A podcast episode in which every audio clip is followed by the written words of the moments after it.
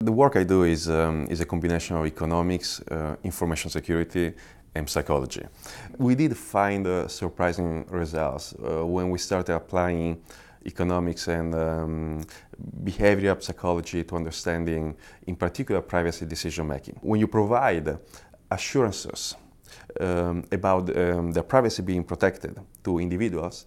individuals become actually uh, less willing to provide personal information, which is a counterintuitive result. And the reason we believe uh, is the cause for this uh, phenomenon is that people become uh, uh, primed to think about privacy because uh, when we don't realize the information we are revealing and this information, this trace of data are pretty much continuous, in a way we are almost not equipped to act in an efficient, optimal way and, and, and decide what should we protect and, show, and what should, we should reveal. So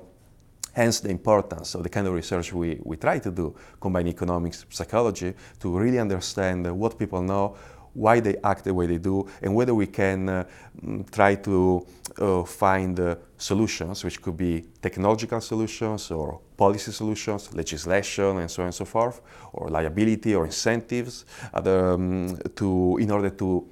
direct, try to direct the market towards a, a more efficient outcome